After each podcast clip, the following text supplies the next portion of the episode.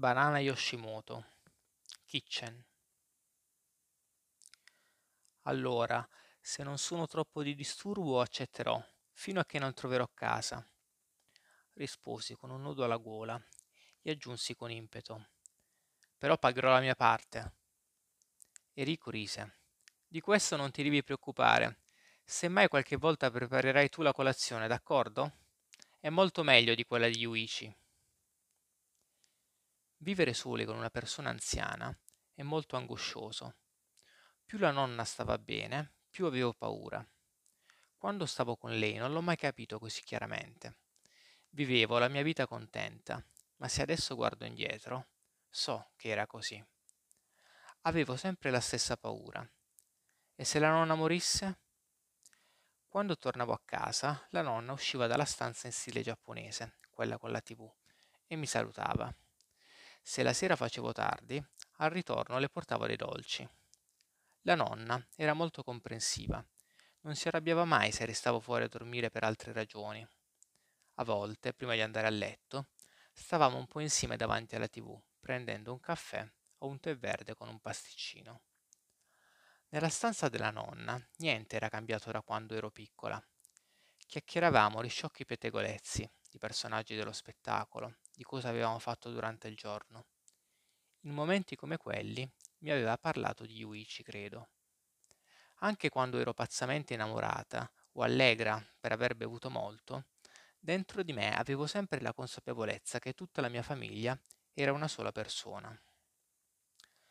La calma angosciosa che regna negli angoli delle stanze come una minaccia e il vuoto incolmabile di una casa dove vivono un vecchio ed un bambino anche se la loro armonia è perfetta, sono cose che nessuno mi ha mai spiegato, ma ho capito da sola molto presto. Anche per Yuichi è stato così, credo. Quanti anni avevo quando ho capito che su quel sentiero buio e solitario l'unica luce possibile era quella che io stessa avrei emanato. Anche se sono stata allevata con amore, mi sono sempre sentita sola. Un giorno o l'altro tutti si perderanno nelle tenebre del tempo e scompariranno. Ho sempre vissuto con questo pensiero radicato nel mio essere. Per questo il modo di reagire di Yuichi mi sembra naturale. E così comincio la mia vita da parassita.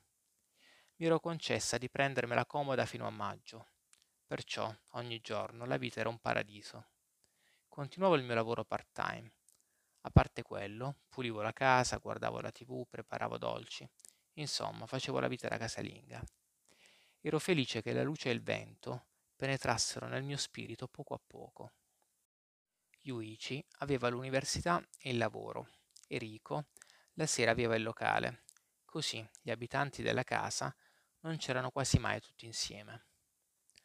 Al principio mi stancavo perché non ero abituata a un ritmo di vita così libero e poi andavo ancora avanti e indietro con l'altra casa per prendere la mia roba un po' alla volta, ma mi abituai in fretta.